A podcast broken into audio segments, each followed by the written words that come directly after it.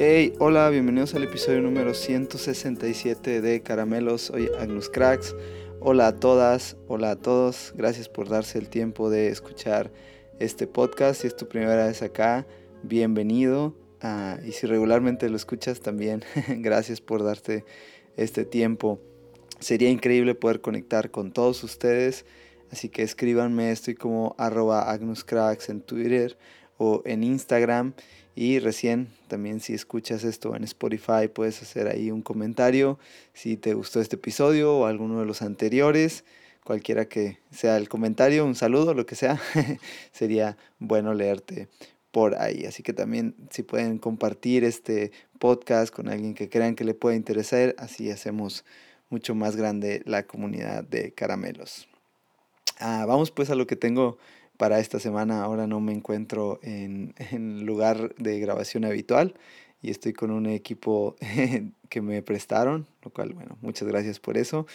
Y sí, entonces me encuentro aquí en un cuarto de hotel y no sé, no sé cómo se vaya a escuchar, estoy improvisando. Pero bien, pues vamos a, a lo que tengo para esta semana. Ha sido una semana compleja, eh, pues como ven me encuentro fuera y aunque sé que no precisamente tengo que hablar de un libro, porque ya me han regañado varias veces, este, sí tenía la intención de, de, continuar con algo, con una lectura que, que he estado eh, masticando, porque sí, sí es un libro ah, que relativamente se puede leer rápido, pero quise darme un poco más el tiempo de leerlo detenidamente y irle dando un poco de forma, porque Ah, es un libro que me regalaron ya hace mucho tiempo. Creo que hoy me di cuenta que va para los dos o tres años de que me lo regalaron. Y no me había animado a, leerlo. Eh, sí, si bien fue un, libro que fue una recomendación de alguien más y como que tenía en mente que eh, conseguirlo, este, no sé, ahí ah, como que quiero ser súper honesto con todos ustedes ese libro ah, como que esperaba mucho de él. Y el libro en sí lo tiene, tiene todo lo que uno puede esperar, eh, esperando lo que se espera.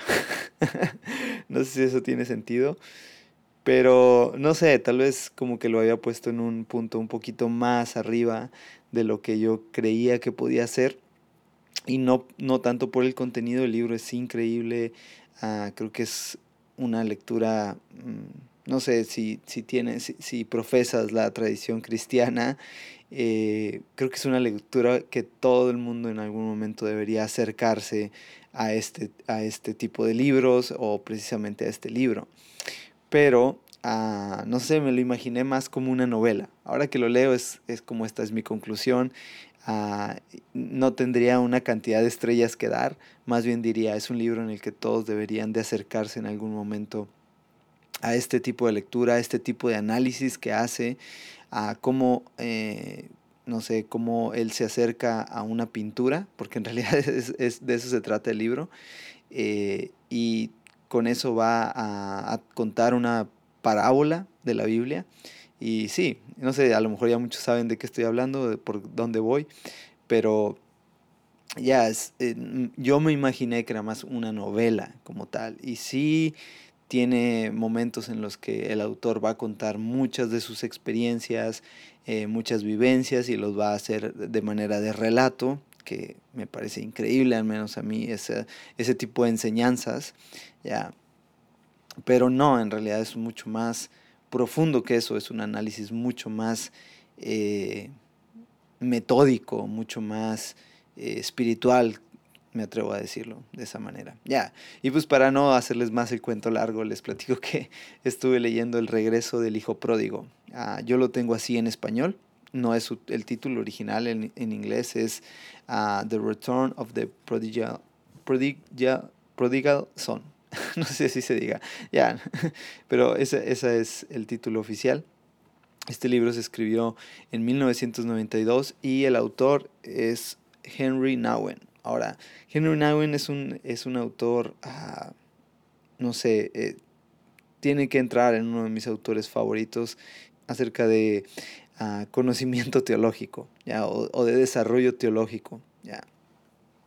Es un sacerdote católico, profesor, escritor. Eh, nació en 1932 y murió en 1996. Es holandés. Ah, también es psicólogo y se desempeñó nada más y nada menos que dando clases en Yale eh, y en otras tantas universidades. Después también ejerció como mm, psicólogo, pero mucho más por vocación eh, y se, se encargó de, de, de, estar en, un, en varios centros de personas con enfermedades mentales. Ya, entonces, eh, de hecho, en uno de esos centros es donde él tiene un encuentro con, con esta pintura, con la pintura de este libro. y sí, les platico un poco más de, de, de, qué trata. Entonces, el regreso del hijo pródigo, les digo en español, tiene un nombre un poco más largo, dice el regreso del hijo pródigo, meditaciones ante un cuadro de Rembrandt. Ya, porque de eso se trata de un cuadro de Rembrandt. Así que en este momento te pongo una tarea, dale pausa al episodio, ve a tu navegador de confianza y sí, busca el hijo pródigo de Rembrandt. Eh, no les pienso dar clases de historia del arte porque tampoco eh, sé mucho de Rembrandt. Eh, sé que fue un pintor que mm, estuvo por ahí de los años 1600. 50, 1640 creo, perdón, a 1680, por ahí, no, no, no estudié mucho de Rembrandt, uh, porque si no este podcast iba a ser muy largo. Pero prometo en, en alguna otra ocasión hablar de algún cuadro de Rembrandt. porque la, la, intención en sí, aunque el libro va a tratar del, del, enfrentamiento que tiene, del momento en cómo él se, se, lo que le impacta el ver esta pintura, ya eh, a Henry Nouwen, eh, lo va a llevar, les digo, a un tratado teológico, a un tratado espiritual, que va a tratar de, de, de proponernos una idea mucho más amplia de la parábola que regularmente o que estoy seguro todos han escuchado. ¿Cuál es esa parábola? Jesús la platica y la cuenta en algunos de los evangelios, eh, donde nos cuenta la historia de que hay dos hijos y un padre. ¿no? Y uno de ellos decide pedirle su herencia al padre, irse lejos, malgastarla, al final las cosas no salen bien y decide regresar, ¿no? Regresar y cuando regresa el padre está esperándolo, contento, lo abraza y viene también, un, entra el hermano en la historia, ¿no? Entonces, donde el hermano no está contento con esto, se molesta también.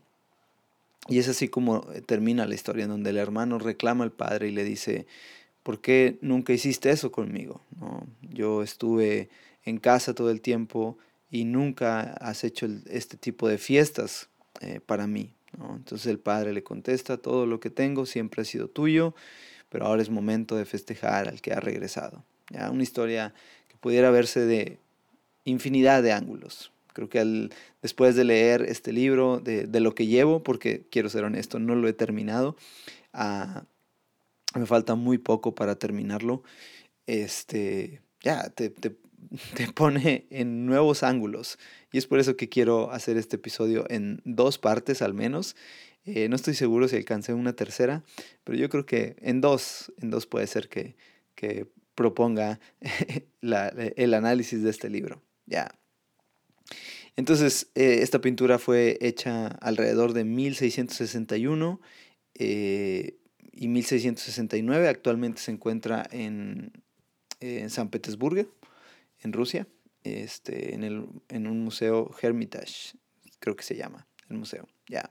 Entonces, si alguno de ustedes quiere eh, no ponerle pausa e ir a verla en persona, pues tendrá que viajar hasta Rusia, a San Petersburgo, para, para ver esta pintura. Ya, pero si no, puedes buscarla y detenidamente observarla. Y ver un análisis, hacer una conclusión de lo que ves ahí.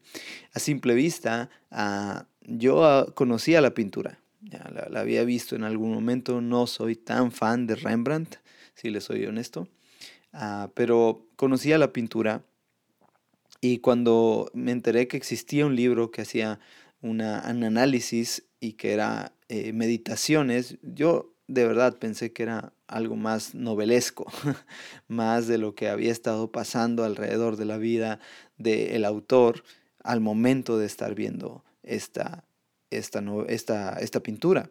Pero la cosa es que no, la, eh, así inicia la novela, el libro, perdón, en donde nos cuenta cómo se enfrentó a ese momento en donde descubre la pintura y la encuentra en la oficina de una de sus compañeras de trabajo estando él en, París.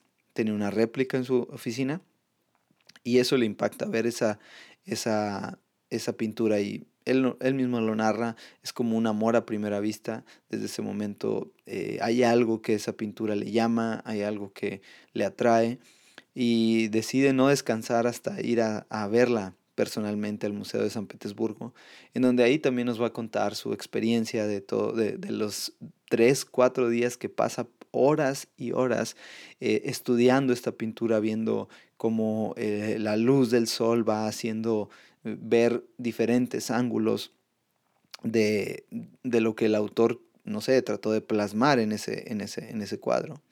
Ya, entonces es por eso que quisiera hacer al menos dos partes de, esta, de este libro. Y sí, prometo que la siguiente semana será la parte 2, ya. y voy a cumplir esa promesa. entonces, eh, él va a dividir esta novela en tres partes.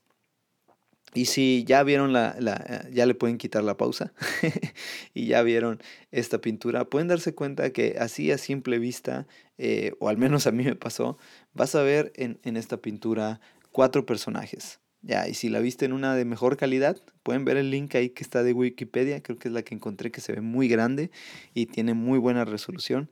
Van a darse cuenta que existe una quinta persona por ahí. Entonces, todo lo que está ahí escrito, de, pintado, todo eso Henry Nagel lo va a tomar, lo va a estudiar por años. No es una, eh, un análisis de un momento en donde vio la pintura, no, es un trabajo de años. Eh, en el 1983, donde se encuentra con, con la pintura, con la réplica, y escribe él este libro en 1992, después de nueve años de estudiar, de hacer conferencias acerca de esto, de presentársela a múltiples amigos, de hablar de lo que siente, de lo que le hizo eh, pensar, sentir, de, las, de lo que le habló la pintura como tal. Y es ahí donde yo les, les eh, no sé, les he dicho de esta manera, creo que todo está conectado, creo que la espiritualidad eh, nos lleva siempre, o más bien, lo diría al revés. El arte nos conecta con la espiritualidad, con el ser, eh, con nuestro ser que clama por Dios, que clama esa naturaleza eh, divina, ya nos, nos, es esa parte que nos permite estar en contacto constante con nuestra naturaleza divina, ya. Entonces, eh, por nueve años, nada más nueve años, va a a tratar, a, entregarnos este tratado. Y lo va a dividir en tres partes, ¿no? Que creo que es la parte en las que él se representa en esa pintura. Ahora, yo podría decir que existe tal vez una cuarta, una quinta parte, ¿ya? Eh, y cada una de estas personas podría ser ese ángulo diferente de la, de la visión que tienen esas personas, de la postura que tienen, de, la, de cómo están pintados, de cómo están posicionados las manos, sus ojos, eh, su mirada, incluso su ropa. Todos esos elementos van a ser un caso de estudio para Henry Nowen. Y que al final va a terminar siendo eso, una postura en donde nos va a invitar a, meditar acerca de nuestra naturaleza como seres humanos, acerca de nuestra postura frente a lo que es Dios para nosotros y lo que Dios quiere que, que Él sea para nosotros. Ya. Entonces, eh, empieza con la parte más eh, común, podríamos decirle, que es, pues todos deberíamos de reconocernos como el hijo perdido. Ya. Pero entonces ahí lo lleva a un punto en el que sí, quiero ser honesto, nunca me imaginé esta parte. ¿ya? Y, y sí, sí es la que me cuesta más trabajo como masticar, y no solo masticar, sino como proponer con todos ustedes, eh, porque él, nos propone que se va a poner en su andar, en su vida, cada una de estas va a ser como una fase para él. Eh, y es la que no he leído, la más complicada tal vez. Es en la que él se va a poner siendo el hijo pródigo, el que se va y regresa, el que malgasta todo y lo pierde, ya. Pero también se va a poner como el hijo eh, que siempre ha estado en casa, el que aparentemente lo ha tenido y todo y no se ha dado cuenta de esa parte. Y por último, la tercera parte, en cómo estamos llamados también a ser el Padre. Ya, entonces esa, esa parte, esa, ese momento en el que ya nunca te imaginas eso, siempre piensas en la historia del hijo pródigo como el Padre siendo Dios, pero uno siendo el hijo, eh, tal vez algunos otros han sentido el hijo que siempre ha estado en casa, pero Henry Nouwen lo propone en el que cada una de estas posiciones van a ser necesarias en nuestra vida y que todos estamos llamados a ser padre. Y, y, lo pone tan sencillo con esto. Si tú, si tú pretendes entenderte como un hijo, entonces definitivamente tendrás que entenderte en un futuro como padre. Ya, porque así como te conoces o como sabes que eres perdonado, llegará el momento en el que tengas que perdonar. Llegará el momento en el que tienes que abrazar. Llegará el momento en el que tendrás que ignorar todo lo que te han hecho. Ya, y ahí toma todo el sentido. Con ese simple argumento, con esa simple postura, eh, él, inicia esta aventura de, de, enfrentarnos a una pintura. Ahora, uno podría decir, ¿en serio se escribió un libro de esta pintura? Ya, no solo eso, y sé que hay muchos más libros de estos y que pueden ser históricos y que pueden narrar eh, tantas cosas, pero ah, sé, no solamente eh, que es un libro que cuenta historia, no solamente es eso, porque sí, nos va a narrar un poco de la historia de, este, de Rembrandt en el momento en el que pinta o cómo, cuáles eran sus intenciones cuando pintaba. En fin, sí, hay un poco de, su biografía al inicio de, del libro. No es la intención. La intención es lo que generó el momento en el que Henry Now se enfrenta a esta pintura. Desde el momento del día uno en el que se acerca a él, lo que impacta en su corazón, lo que enseña, cómo lo confronta, cómo lo anima, cómo incluso se puede llegar a sentir deprimido, ya, pero después de todo esto entender que para él la voz de Dios se reflejó en un cuadro, en una pintura, de un hombre que, si bien no sé cuáles sean sus intenciones de Rembrandt, no sé si pudiera atreverse a decirme Dios me habló, como estamos acostumbrados a decir, ya, pero yo me atrevo a decir, Dios habló a través de ese cuadro, al menos a Henry Nowell. Y leer sus palabras, leer sus posturas, leer ah, el sentimiento que existe a través de sus palabras, ya, me, me anima, me anima a seguir acercándome al arte, acercándome y creyendo fielmente que sigue habiendo arte, ah, más bien, que sigue manifestándose la presencia de Dios en toda expresión artística aunque sea difícil de entender, aunque sea difícil de, comprender, ya creo que la naturaleza divina siempre está ah, despertándonos a crear cosas nuevas, a mostrar arte en cualquiera y en, que te, en cualquier cosa y, momento de tu vida que te desarrolles. Ya. Entonces, ah, pues vamos pues a la primera parte del hijo. eh, él toma, toma la postura de hijo. Le digo, todos, todos, este, creo que en algún momento de nuestra vida nos hemos sentido así, en donde hemos sido malagradecidos con todo lo que tenemos, como hemos malgastado, como hemos eh, tomado decisiones equivocadas, ¿no? Como hemos eh, caminado por lugares que en algún momento nos sentimos bien, nos sentimos saciados, pero al cabo del tiempo eso nos termina cobrando una factura en la que reconocemos y sabemos que el precio por haber caminado sobre eso, el precio por haber tomado esas decisiones en nuestra vida, ya nos terminan cobrando una factura cara, ¿no? Y ya, y creo que ese es, ese es el inicio, es un buen inicio, así como Henry Now lo propone, en el sentirse que somos hijos, esos hijos. Y, y no quisiera yo decir la palabra malagradecidos, ya, porque creo que nunca, y eso me, impactó mucho del libro, nunca eh, Henry Nouwen va a proponer la idea de un, hijo mal agradecido. ¿ya? Siempre va a contraponerlo con, con la postura de un padre amoroso, de un padre que recibe. Y detalladamente sobre cada, si todavía tienes la pintura ahí, se va a detener en cada elemento y sobre cada elemento nos va a proponer una idea diferente. Ya, les quiero poner un ejemplo al menos así rápido y es algo que le impacta por primera vez a Henry Nowen es como las manos del padre están sujetando al hijo. Ya.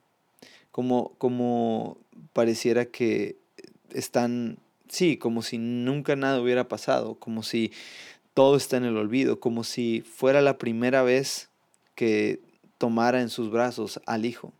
¿ya? Y si lo ves detenidamente, se ven unas manos tiernas, unas manos delicadas, unas manos preocupadas porque el hijo siente el calor del padre nuevamente. ¿ya?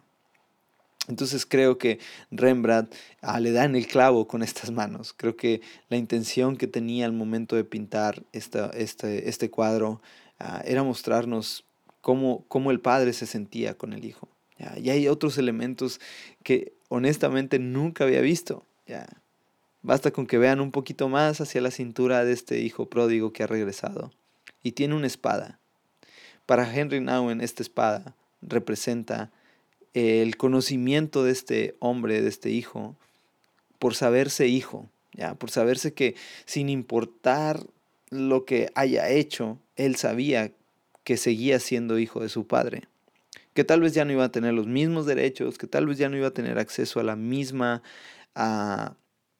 herencia o a los mismos tratos, porque cuando él recupera la razón, estando en su estado más eh, peor, si es que así existe eso, él, él, reconoce que dice, pues voy a ir a casa de mi padre, ¿no? Voy a ir y, y que al menos me trate como uno de sus trabajadores, no importa. ¿ya? Sabía que no, uh, no podría tal vez recibir el mismo trato que había recibido antes como un hijo o un heredero, pero dice, voy a ir con mi padre. La espada representa eso para, eh, en, en, la interpretación que Henry Nowen le da a la pintura de Rembrandt, en donde reconoce que ver esa espada o lo que el pintor nos, nos acaba de, tratar de decir es como el hijo siempre reconoció que seguía teniendo un padre, ya, y creo que es, creo que todos sabemos aquí que tenemos un padre.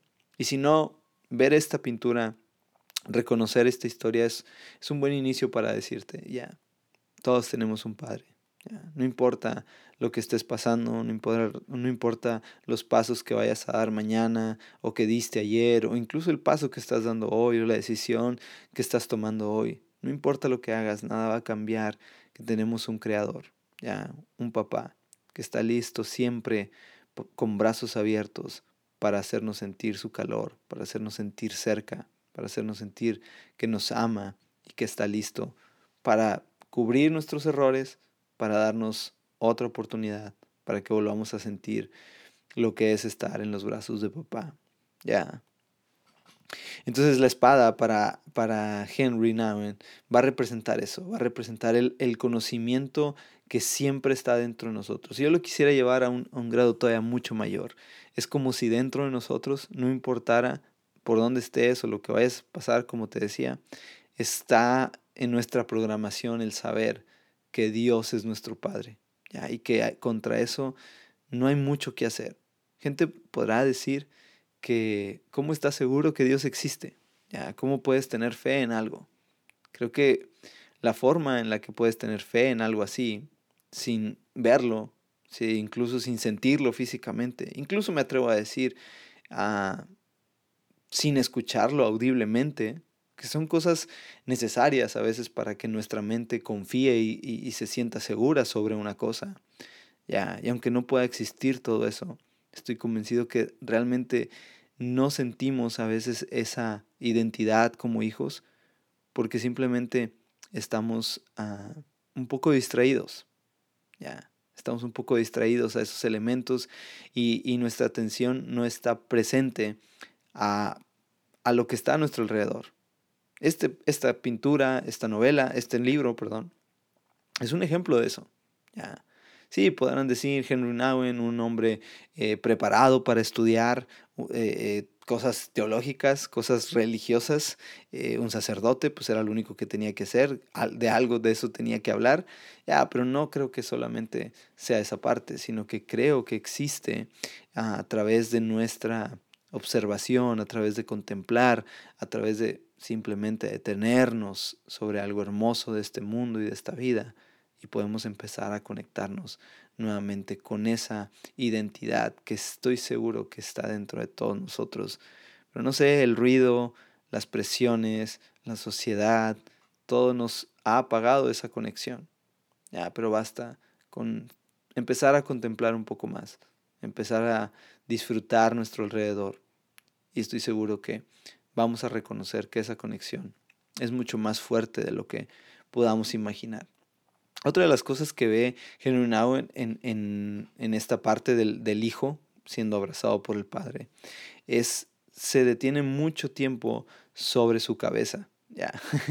Y entonces ahí sí cuenta una historia donde una compañera de él le dice, ¿y has pensado que esa cabeza parece la de un feto? y que desde ese momento él no pudo dejar de ver en la cabeza del hijo pródigo pegada al pecho de su padre como la de un feto.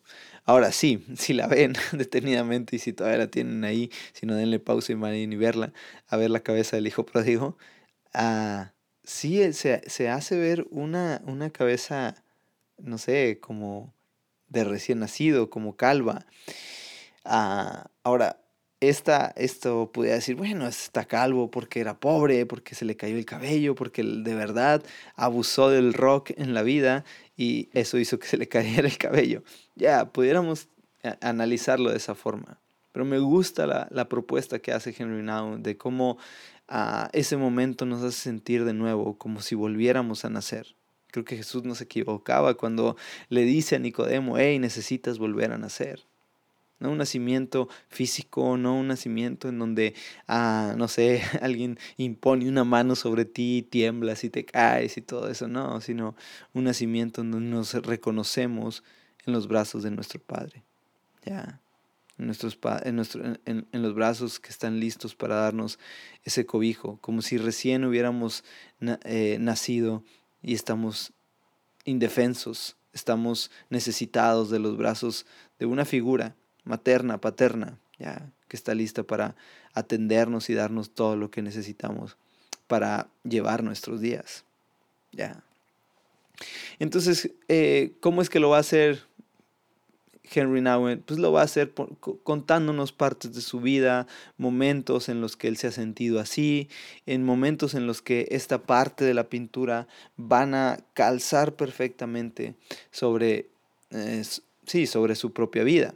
Ahora, el libro, eh, de nuevo, es una propuesta espiritual sobre esta pintura, pero la pintura en sí, si soy muy crítico, pues es completamente anacrónica, ¿no?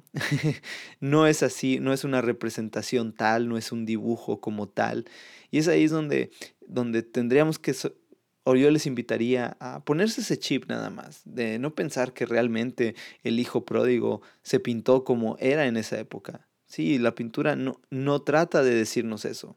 Eso es, eso es importante. La, pintura nunca va a tratar de darnos una idea de cómo eran las cosas en la época. La pintura va a tratar de demostrarnos cómo para a Rembrandt, él está interpretando esta pintura de esta manera y lo está haciendo a su época, con los elementos que tiene. Ya. Es más, hoy me atrevería a decir, tú y yo podríamos pintar una representación con los elementos que hoy tenemos del regreso del hijo pródigo. Ya. Tal vez, no sé, en lugar de una espada, ¿qué nos daría identidad sobre eso?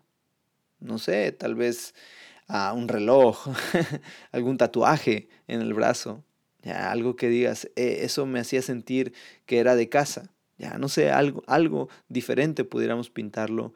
Eh, tal vez ahora las ropas que traería serían completamente diferentes.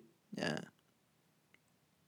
A lo mejor un, un, traje de alguien trabajador, humilde, que no ha tenido muchas opciones en su vida.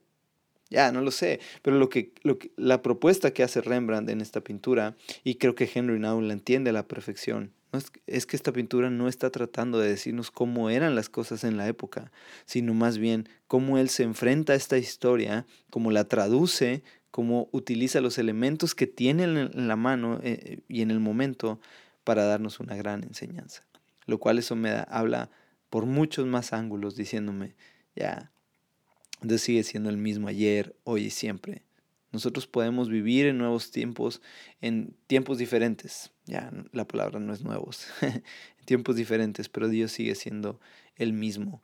Y cómo interpretamos eso, creo que debe ser de la misma manera, con los elementos que tenemos hoy en día, con las cosas que hoy tenemos en día, ya, pero así podernos acercar a un Dios que está hambriento porque conectemos con Él. El arte, la literatura, en fin, cuántas cosas más pueden abrirnos esa conexión de sabernos hijos, de sabernos que existe un Padre, que no importa lo que hagamos y donde estemos, siempre tendrá los brazos abiertos para recibirnos. Ya. Por ahí le voy a dejar esta semana. este les, les cuento algunas cosas que, me intrigaron mucho de esta, de esta, de esta pintura y, creo que a Henry Naue también. Él eh, se va a detener mucho en, la, en el momento del hermano, el hermano que está parado. Y si, ven la, si ya vieron esa pintura, vean quién está a la derecha y, y el hijo pródigo debe estar a la izquierda. Ahora, les dejo este alimento nomás ahí de, de para que se emocionen la siguiente semana y, y escuchen caramelos. Fíjense cómo la pintura, siendo un, un cuadro que está tratando de demostrar la historia del hijo pródigo, que todos pudiéramos pensar que principalmente de quién trata el hijo, la historia del hijo pródigo, pues del hijo pródigo, ya, de cómo él regresa a casa. Pero fíjense cómo en la pintura casi la misma cantidad de espacio. Por cierto, es una pintura bastante grande, mide 2 metros de alto. Ya. este. Fíjense casi cómo ocupa el mismo espacio el hijo pródigo. Ya. Como el hijo que quedó en casa. El hijo que quedó en casa, el que está parado, que tiene una espada y que tiene una mirada como de indiferencia, como de recelo, como de. Ya, no se ve un, un emocionado no se ve con una mirada de compasión, termina viéndose como una mirada crítica, como una mirada dura. Entonces tiene una espada grande, está parado ahí, tiene los brazos como cruzados. Ya, creo que ahí pudiéramos entender mucho de lo que Rembrandt trató de decirnos. Pero así se los dejo para la siguiente semana, para que queden en suspenso. Ya, espero que te guste. Nos vemos en la próxima semana. Bendiciones.